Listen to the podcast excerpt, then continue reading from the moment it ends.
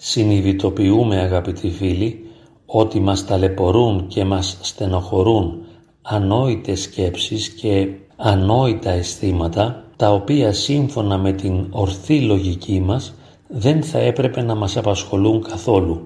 Είναι σκέψεις και αισθήματα τα οποία δεν μπορούμε να καταλάβουμε με τη λογική, δεν μπορούμε να τα εξηγήσουμε, δεν μπορούμε να τα αποδεχθούμε και δεν μπορούμε να τα επιτρέψουμε στον εαυτό μας.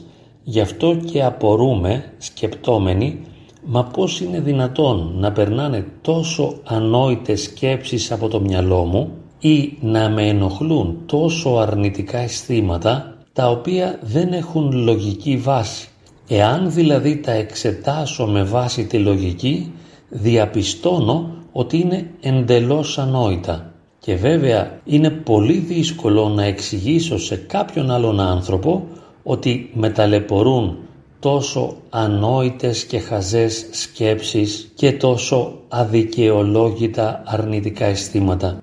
Γι' αυτό το λόγο ο κάθε ένας από μας προτιμά να κρατά μυστική αυτή την εσωτερική ζωή και να μην αποκαλύπτει στους άλλους ανθρώπους ποιες είναι αυτές οι σκέψεις οι οποίες τον ταλαιπωρούν και ποια είναι αυτά τα ενοχλητικά αισθήματα τα οποία τον βασανίζουν.